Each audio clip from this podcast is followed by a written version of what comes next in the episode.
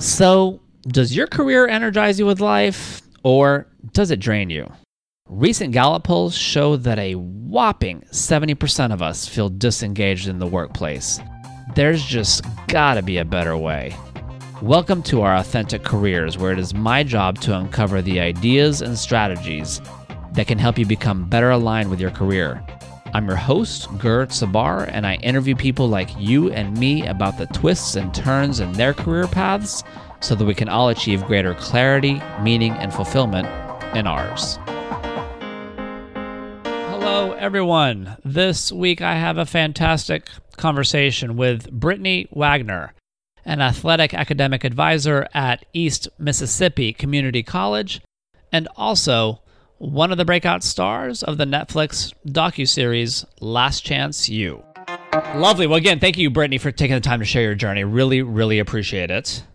Yeah, thank you. Thanks for having me.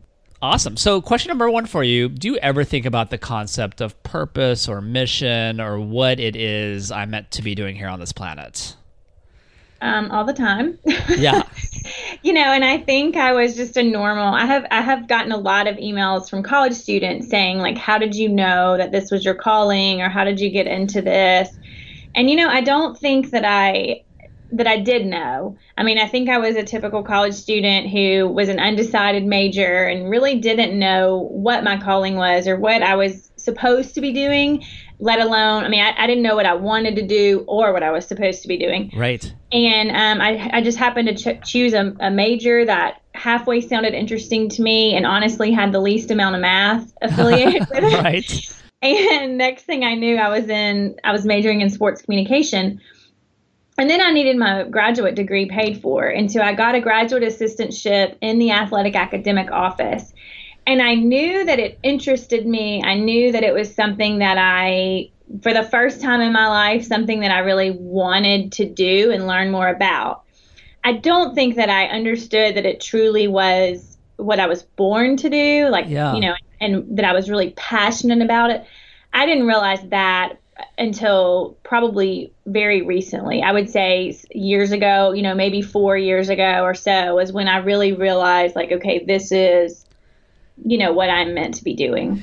Yeah. And so when you think about this idea now of what it is you're meant to be doing, how do you explain it to yourself? Gosh, I don't, you know, I don't know that I, yes, I, I work with college athletes and that has been my avenue for making a difference in people's lives. But I think my true calling is just making a difference in people's lives. Yeah. I mean, that is what fills me up at the end of the day, end of the day, knowing that I had an, a positive impact on somebody or made somebody maybe think about something differently than they normally would think about it. Um, you know, and, and I think that's how I explain it to myself is Yeah. that I learned that from my parents, from my father in particularly, to, you know, be compassionate and understanding and tolerant of other people. And so I kind of explain it to myself in that way that that's what I've learned and grown and, and kind of learned how to do is to listen and be understanding and tolerant of people. And that has segued into, you know, this passion and this career that I have. Can you tell me what it is that you do today?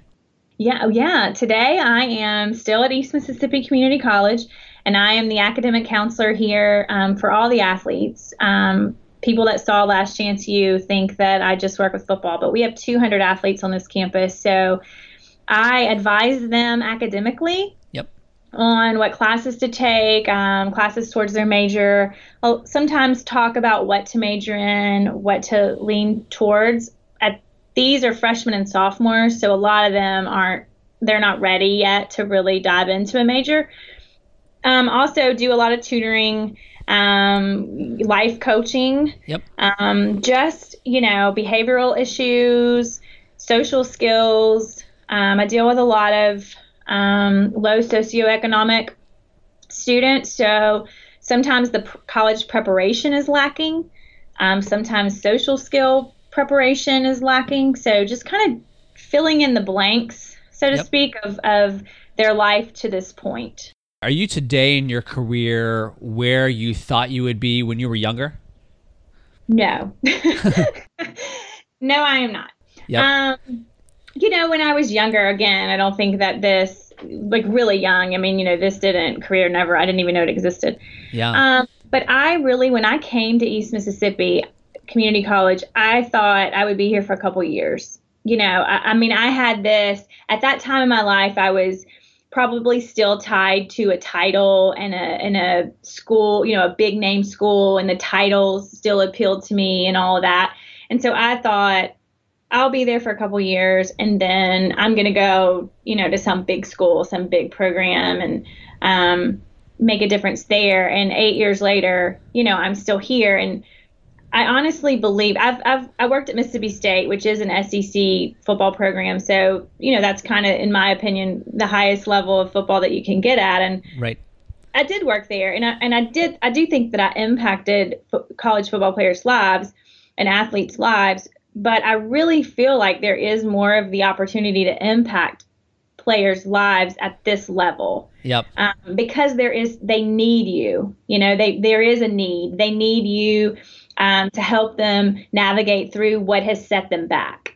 And at, at the SEC level or at the big time, you know, what people would label as the big time college athletic level, a lot of times those players they haven't been set back yet yep. you know and they don't feel like they need anyone around them and so there's less of an opportunity um, i think to impact their lives can you tell me what was the first idea you had of what you wanted to be when you grew up I, I don't remember this, but my my parents used to say that when I was really little, people would ask me what I wanted to be when I grew up, and I would say that I wanted to be a cashier at the grocery store uh-huh. because I think I wanted, you know, the idea. I'm a very I'm very organized and OCD, so like the idea I think of scanning something and then putting it in the bucket, you know, I think that appealed to me. I do have a memory though of wanting to be an attorney. Yep. Um, and I'm, you know, I'm very headstrong and and opinionated. And I think that's kind of where I thought I wanted to be an attorney. And I remember my mom will kill me for saying this, but I remember my mom kind of telling me that I should rethink that um, because of the amount of schooling attorneys have to have. And, and I honestly, I think that she thought I wasn't smart enough you know, to pass law school and to make it through law school. And, and she didn't say that directly, but looking back now, I think, you know, she didn't believe that I could make it through law school and honestly, I think her saying that to me deterred that dream of mine. Yeah. And so I'm very careful what I say to young people about what they can achieve in their life because I think any hint of you can't do that, you know, it sticks with people. Um, right. and, I, and I do. I think that it did change my um, career path. At what age was that when she said that to you? That was going into college. I mean, I was I was really trying to figure out, you know, where I was going to go to college and what I was going to major in and what I was going to do with my life. And I remember her kind of being very concerned about me thinking that I was going to law school and right. and you know, really trying to talk me out of it, which she did. Can you tell me what is it that your parents uh, do or did?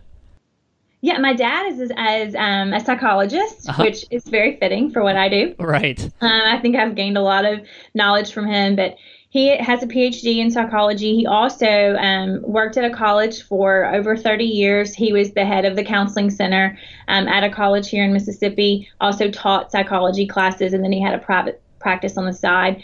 My mom, actually, also very fitting for what I do, um, was a special ed teacher yep. and a special ed director of a school district here in Mississippi. She was an administrator, you know, in that school district over the special ed department, and I think she also watching her work with those students and and um, me having access to people that were different from me at a very young age I, re- I think really helped um, fuel my tolerance and you know just understanding of that everybody's not the same. Yeah, people do have real disabilities and real setbacks in their life. I think that came um, from watching my mom work with children that had severe disabilities. So you mentioned, I guess, a couple examples now of your parents impacting your career decisions and decision making process. Are there any other things that you would say that how, how they impacted you or uh, along the way either explicitly or implicitly? Oh yeah. I mean i think i think my my mom and dad both probably have impacted my life more than anyone else. Um, you know they one thing that they always were very careful of is they never forced their opinion on me. You know, it wasn't one of those things, well, well, we go to church, so you're going, whether or not you want to or not. Right. I mean, I can remember being in high school, and I mean, it, when I could drive, it was up to me. If I wanted to go to church, fine. If I felt that it was important to go to church, you know, then then I would go. If I didn't, then I wasn't forced to go. Um, nothing was ever forced on my sister and I. It was always, you know, forming our own opinion. And and my dad would always question if I would come home and make a statement about somebody or something. You know, my dad would always kind of throw a question out there, like, "Well, have you ever thought about this?" or you know, if I was making fun of someone or being ugly about someone in a situation, you know, my dad may say, well, but have you ever thought about what they might be going through? Or have you ever thought about what their morning may have been like versus what your morning was like? And he always kind of was the devil's advocate in, in making me think about that everyone is not like me. You know, everyone is not as fortunate as me or was not raised in the situation that I was raised in. And he, he always made me very aware of other people. What about, uh, you said you have uh, one sibling? I do. I have a sister. Um, she's older than me. Yep. And um, four years older than me. So old enough, you know, to, for her to have an impact in my life too. Yeah. Um, she is the sweetest, most kind person. I don't. I mean, she she is just genuinely a sweet person. Yeah. Um, I was always kind of the loud, like performer of the family, and my sister was always the meek and mild, sweet child. Uh-huh. Um, and I think I, I learned a lot from her of just, you know, um, she she never had a mean word to say about anybody. She was never mean to anybody. She was just always very sweet to everybody that came across her. And what what impact do you think she had on your on your career? I think my sister always believed in me a little bit more than maybe I believed in myself. Uh-huh. So whereas my mom, you know, may have kind of put me in my place with you know, my sister was always like, look, you can do it. Um, you know, she was always the one saying, you know, I'm proud of you and you can, you can do this or you would be great at that. Yeah. You know, she's always the encourager and the person that kind of was, was kind of pushing me along my way. Um, and she always, she never wanted, she always kind of let me have my, I was a spotlight type of person when I was little and she always let me have it. You know, she, she wasn't jealous or, or like, you know, trying to get her share of, of whatever it was that I was diving into at the moment. Um, she was always just loving and supportive. And, and I think having her support and having her encouragement along the way, you know, really did kind of encourage me to keep going for it every step of the way. Walk us back a little bit, if you don't mind. When you are thinking that you want to be a lawyer, first of all, what triggered that? And second of all, how, you know, how committed were you to that idea? Yeah, I have no idea what triggered it. Probably I was very argumentative and just opinionated, and um, I would debate someone on, you know, someone would say the sky is blue. I would debate them on why the sky is not actually blue in that moment. And so I think that just kind of, you know, people would say to me, you should be a lawyer, you know, right. in the middle of me arguing something. So that's probably where I got that idea from.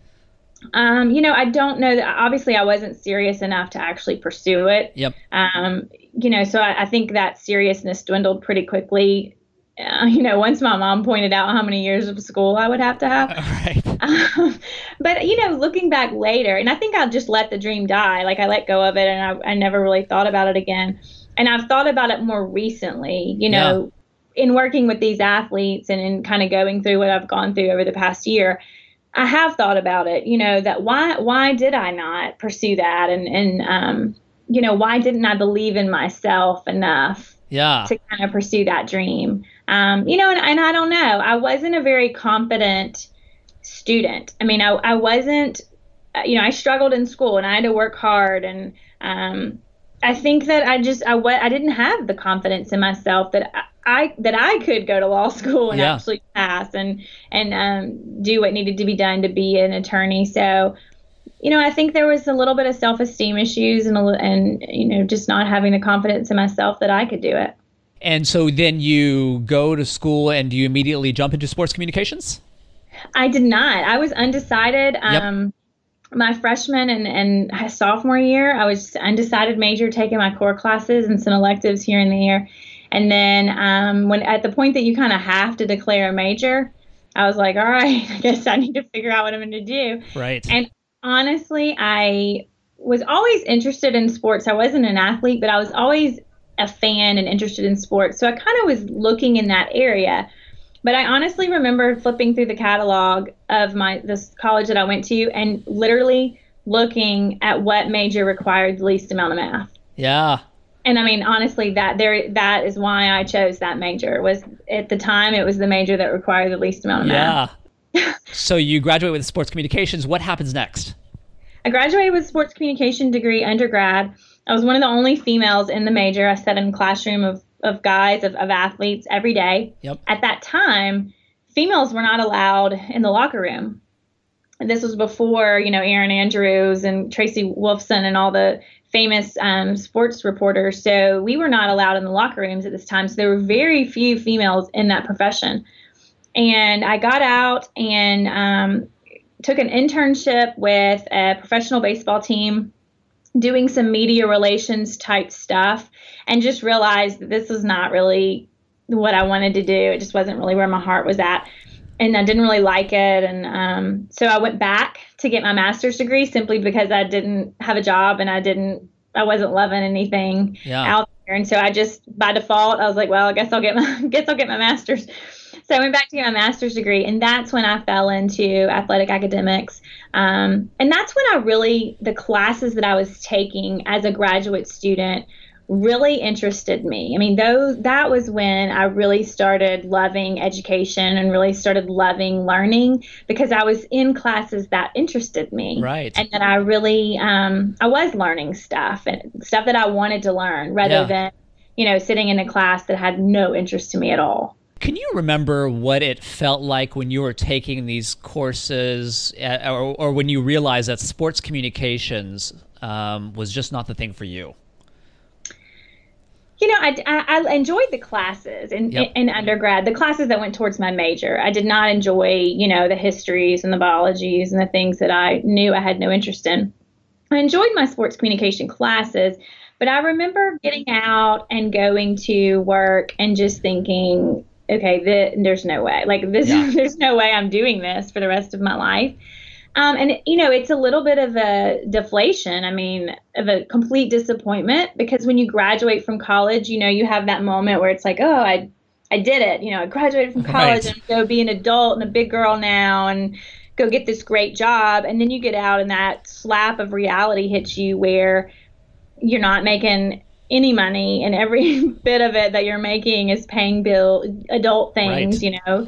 Um, and then you're at work and you're not loving it, you know, and, Yeah. and it, it was that moment of like, okay, this is not all it's cracked up to be. Yeah. Um, and you kind of are lost and you don't know what to do. And I think a lot of college students think that they have to have it all figured out, you know, their freshman, sophomore year, or even when they graduate their senior year, if they don't have it all figured out, then they feel like they're a failure. And honestly, I think that's when it all starts. right. you know, that moment that you do feel like I don't have it figured out or I'm a failure, I think that's when you should hit the start button Yeah. um, because that's probably when you're about to figure it out. And that's that's a really painful point for a lot of people, right? Yes. What, what's what's your biggest piece of advice for folks to traverse that time period? I just think you have to hold on, you know, and you have to keep going.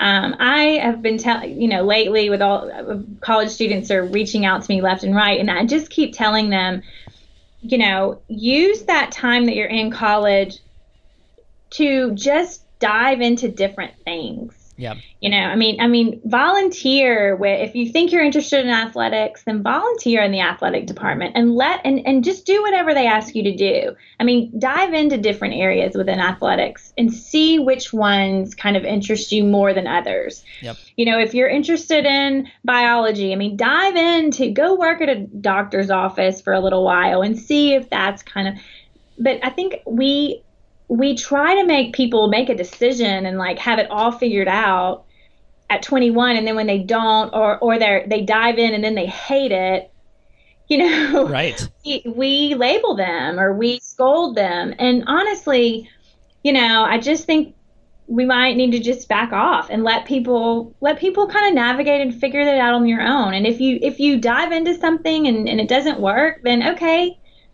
it's okay. You know, you know that's not what you want to do. Right. So dive into something else. Yep. Yeah. and eventually, if you dive in enough, you're going to figure it out. So you start taking these classes that you actually really do enjoy. What what is the difference in feeling? How would you express that to people? Oh, the difference in everything. I mean, the Yeah. difference in feeling and sitting in a class, and when the teacher asks a question, um, you know, wanting wanting to answer it, or when the teacher says, you know, well, today we're just going to have an open discussion. You know, when you're sitting in a class you don't want to be in, those days you're like, great, you know, Right. because I don't have anything to discuss. But on the days when you're when you're when you're finally find your niche, I remember sitting in class and when the teacher would say, you know, everybody, let's make a big circle. We're just going to openly discuss today. I would love it because I wanted to talk about what I had read last night or what you know what we were studying. I also had a 4.0 in grad school, which I was not a 4.0 student at all. Uh-huh. Um, I mean, I made a 21 on my ACT. I struggled through every math class I ever took. Um, struggled through a lot of classes that I took because I just wasn't interested. And all of a sudden, I got in grad school and I, you know, was a great student and was writing great papers and and really involved and engaged. But it, but it was because it was it, was classes that I wanted to be in. yeah. Um, I felt smart, you know, Yeah. for the first time probably in my life. Um, it, it was a great feeling. I loved going to class. I loved my teachers. I'm still very, very close with a lot of my professors that I had in grad school. Um, one of them teaches at Ohio University now, and I just the other day Skyped his classes, his grad, Uh-huh. graduate school classes awesome. you know, and what a great feeling to know that he, you know, remembers me and respects me enough to have me speak to his classes. But I think I was a totally different student in grad school because I was interested. So once you graduate, what happens? I graduated with my master's. What did happen? Gosh, I graduated with my master's degree, um, and immediately, actually, I think it was immediately Mississippi State. I was at school at Mississippi State in the graduate program, and I had a graduate assistantship with, um, with the athletic academic office. And once I got my master's, they hired me full time Yep. so I, I was in that office that I had been a graduate assistant in and was working full time as an academic counselor there and loving it. When you're in this job now that you've studied for and that you're on path to loving, how does the job feel in comparison to what you thought it would be? It felt great. Now, I mean, obviously, I think obviously as a 20 something year old, getting your first kind of real job, um, first or second real job, you know, you, you think everything's going to be perfect. And if it's not, then something is terribly wrong. Right. And I think that's again a warped um, view of the world. Yeah. There are going to be problems everywhere, um, and a lot of times it's the same problems everywhere. It's you, it's you growing and maturing and figuring out a solution to those, or how to work around them, or how to just deal with them. Um, and so I think obviously that hit me in the face Yeah. you know that there were meetings that i didn't go to as a graduate assistant that now i was in as a full-time employee and you kind of get the reality dose of what they don't tell you you know Yeah. when you're when you're a student worker and it's like whoa um, plus there's obviously more pressure when you're a full-time employee Right. um, you know and that that hit me like a ton of bricks and there i got promoted at that job fairly quickly and i was scared to death Yep. um, you know, honestly, like when I when I got hired, I was scared to death. yep. and then I got promoted, and I remember thinking like, this, my boss is crazy. Like, why would he promote me to this position? But he saw something in me that, uh, you know, again, I wasn't confident enough to see in myself. And he told me that, you know, he told me that basically, like, I don't know why you're doubting yourself because you definitely can do this. Yeah. What is it that he saw? I think just drivenness. I mean, Yeah. I was not going to be a failure. You know, I wasn't going to fail at something. And so I was driven to make it work, Yeah. um, to figure it out. I also think I'm a, I'm very organized. Um, and I'm, I'm, I mean, organized to a T and kind of have a lot of structure and Right. dis- self discipline, I guess. And I think he saw that that I didn't really need I didn't need micromanaging. I didn't need someone telling me what to do. Like I was gonna find it out myself Yep. what needed to be done and, and be have a system in place. I was I was gonna plan it out. I was gonna have a system in place. And in that position, you know, you really needed that. I also think that I've been fortunate enough pretty much everywhere I've worked that I've gotten along with the people around me. And I had four um, graduate assistants that worked under me at the time. And I think he saw my ability to motivate the people that worked under me and, and um, motivate the student athletes around me. And he saw that. And he, you know, when I got the promotion, he bumped me up to a position where I was kind of in a bigger role of motivating people that were working for us and then athletes as well. Yep. Um, let me ask you this question: On a scale of zero to ten, where zero is a total non-issue, and ten is a big, dark, gloomy shadow, how large a shadow would you say that financial considerations have had over your career path to date? I would say like a one or a two. Okay. I'm just not motivated by money. I never really have been. And I think Yeah. that comes again from my parents. Um, I didn't even realize we lived such a simple life growing up. We didn't have cable. And I know people's first reaction will be like, well, that's because she lives in Mississippi. but that, we do have cable here. right. and we and we lived in a you know a populated area um, so it wasn't that we didn't have cable because we didn't have access to it or we couldn't afford it we didn't have cable because my dad just simply thought it's not necessary like Yep. you should not sit in front of a tv all day and i honestly it wasn't until i was older probably in college that i really realized that a psychologist is a pretty lucrative job, you know, and my dad was a psychologist and it hit me like we had money, but I don't know where it was. Right. Um, and I just think my parents, that simple life that we lived, it- money has never motivated me.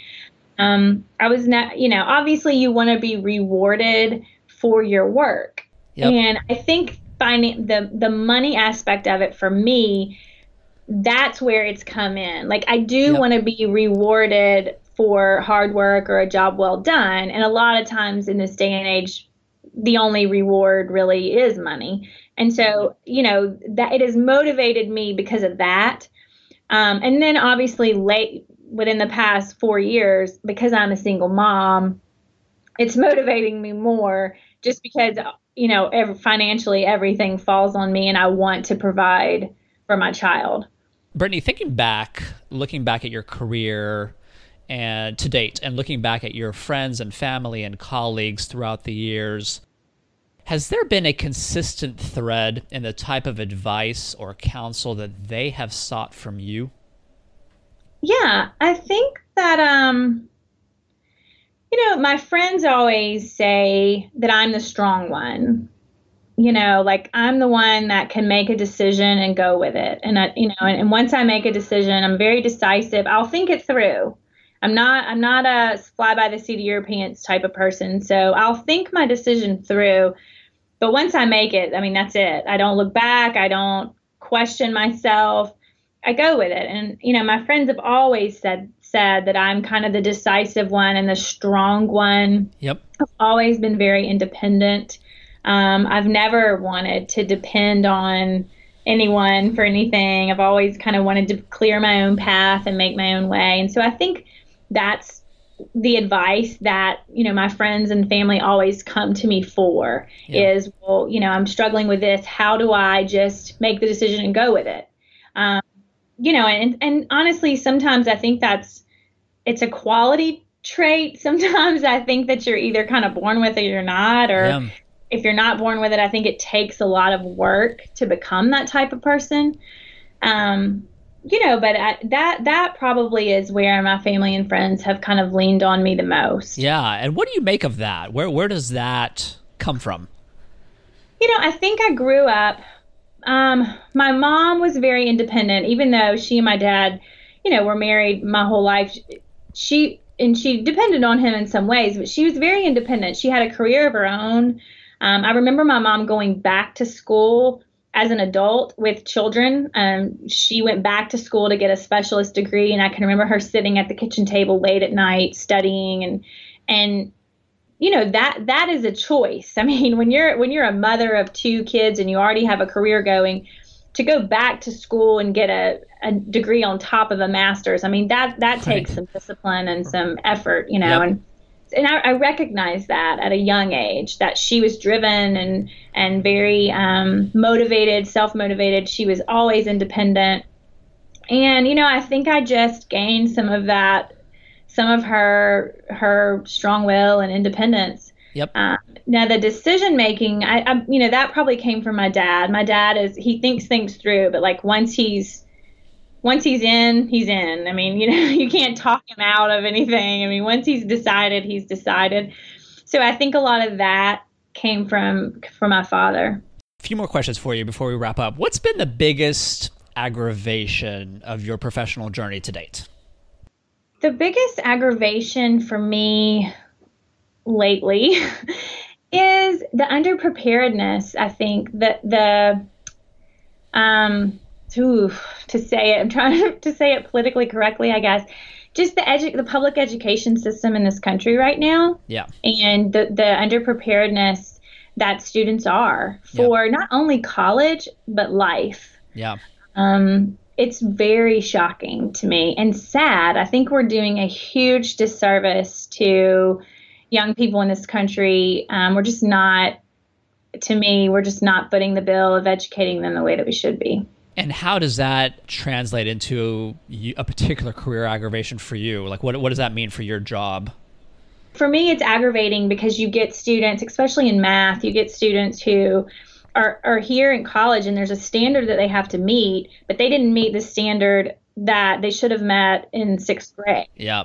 So, how can I expect them to meet college standard when someone failed them seven years ago? Yeah. I mean, and and a lot of times it's not their fault. You know, they went to a school that was underfunded or um, that that wasn't hiring qualified teachers, or they had a teacher that just flat out didn't care, and they're not prepared for yeah. college, but yet they're here.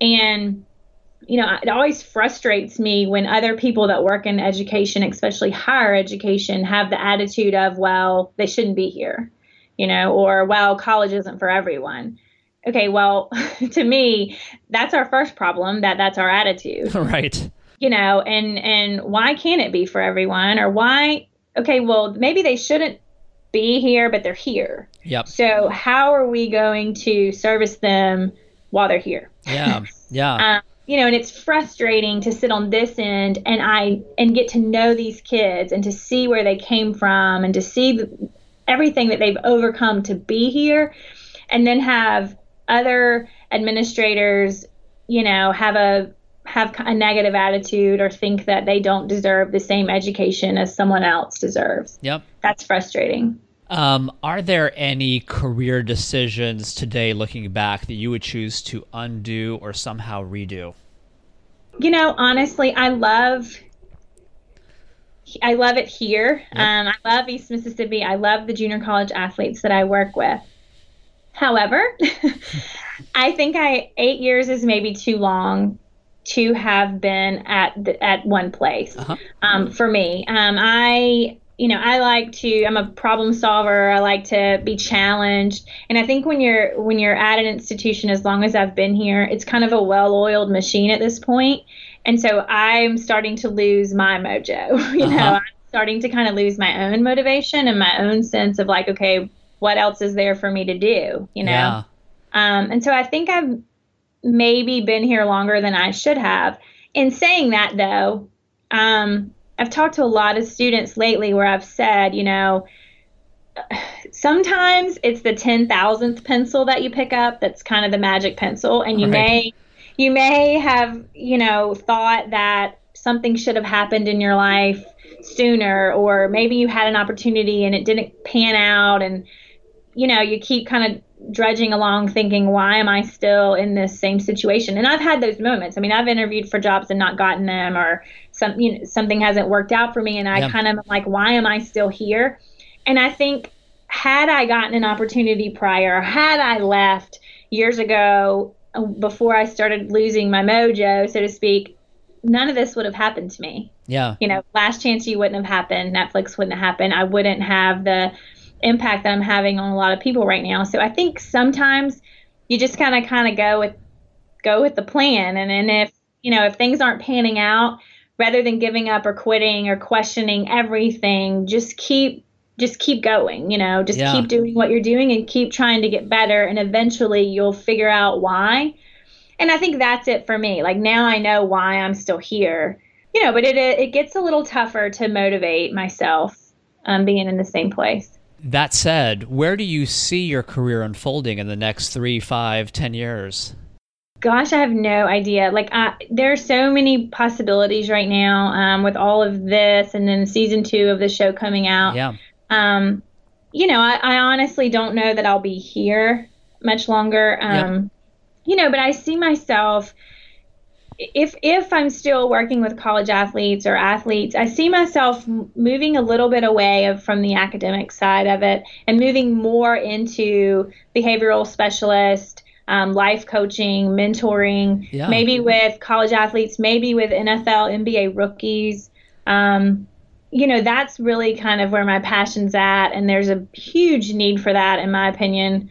I mean, yeah, I don't think you can turn on a game nowadays where somebody isn't suspended for something or being fined for something. And and to me that shows that there's a real lack of effort Right. you know in, in guiding these athletes off the field. Yeah. Um, we're putting all of our resources in into winning games and we're not putting any into guiding these young people in, in everyday life decisions and um, that's where I would really love to kind of um, get involved is it just helping these guys off their playing field. Um, what would you say has been the highlight of your career? The highlight of my career has, is honestly the success stories of of these these guys that I've worked with here. Yeah. Um, you know, watching a Ronald Ollie, um, not even not even really him going on to play football somewhere else, but him develop as a person um, during the time that he was here. Um, the six guys that I have in the NFL, just watching them come in and and and their whole life be shaped by really and honestly what they did here. I mean, it Yeah. started their path to where they are now, and um, other players that I have that have gone on to graduate, and got several former football players that are now teachers um, in the high school setting, and and you know to see them make that transformation has been a really rewarding thing for me. You didn't say Last Chance U. No, and, and I mean, this has been great. Last Yeah. year too has been fantastic. Look, I I've said it a million times. You don't you don't decide to be in public education in Mississippi and think that you're ever going to be famous or rich. Like Yeah. that's just not happening. So the fact that you know that any of this has happened to me, it, I'm truly truly grateful for Yep. but you you know it certainly wasn't what I was seeking. Um, so it, it's an added bonus, but is it like you know the highlight of my whole career? I don't, you know, probably not. I hope not. Yeah. Two last questions. So when you see your students in the NFL, how would you describe that feeling? you know, it's an ama- it is an amazing feeling. Um, but it, it's an amazing feeling as long as they are handling it right. Yeah. it's not an amazing feeling if it's just all coming off of a, their football ability. Yeah. Um, fortunately for me, the guys that that I do have in the NFL did handle it right. Yeah. Um, they graduated from their university. Um, I have a player, Zadarius Smith, who plays for the Baltimore Ravens now. It's number 90 on their D line, and he graduated here a semester early and went to the University of Kentucky.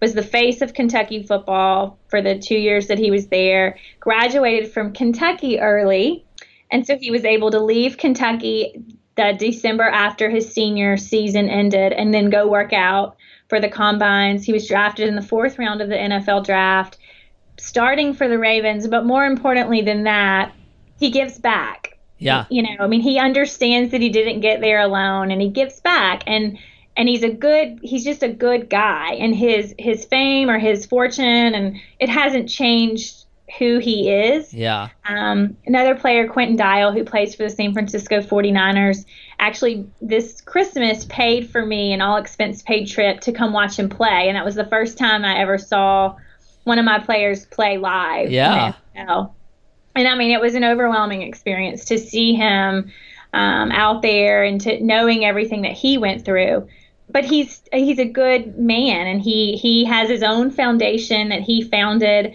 um, and called Q Kids, where he gives back to kids that were like him. Yep. Um, you know, and it's it's it's not that they're playing in the NFL necessarily. It's that they're doing something with the fame and money and notoriety that comes with playing in the NFL. That makes me proud. Awesome. And then last question for you here. Knowing what you know today, how would you advise your younger self? Yeah, I would I would have a long talk with my younger self. I think I would tell my younger self first of all, you know, I got caught up in as as a female, you know, in the South especially, you get caught up with with boys and and making sure that you're you know married by the time that everyone thinks you should be married and right. having that family in the South, you know, that's a huge pressure yep. for for females is to do it like Mama did it, you know, right. and, and have all that Southern stuff pan out for you. And I would have told myself, don't worry about any of that. Yeah. you know, like just let all that go and who cares, you know, if you're married or not by 23 or whatever. Um, I wouldn't have been worried about that at all. And I would have been more interested in my education, honestly. Yeah. Um, even the classes that maybe didn't interest me, I would have just taken them more seriously because I do think that there's just something to be learned even in those situations and classes. Um, and I just, you know, I think a lot of times I didn't really give my best effort. And I kind of would have liked to have seen, you know, what I would have done with the best effort. Yep. Um, I also would have told myself, to go for it more often. You know, I think I held back and I just wasn't confident in my abilities and I maybe didn't go for things the way that I should have. And I think I would have just, I would have kind of given myself the push and said, girl, go for it. You know, what do you have to lose a, as a 20 year old? Nothing really. Love it. Brittany Wagner, thank you so much. Really fantastic conversation and I appreciate you being so forthcoming about your journey. Yeah, thank you so much. It was great thank you for tuning into this episode of Our Authentic Careers with me, your host, Gert Sabar. If you like what you just heard, I hope you'll let your family, friends, and colleagues know all about this little podcast. And since it's early days here at the OAC, your rating and especially your review of the show on iTunes would also be hugely helpful and very much appreciated. If you think you or someone you know would be a great guest, please, please, please, please, please don't hesitate to reach out at ourauthenticcareers.com.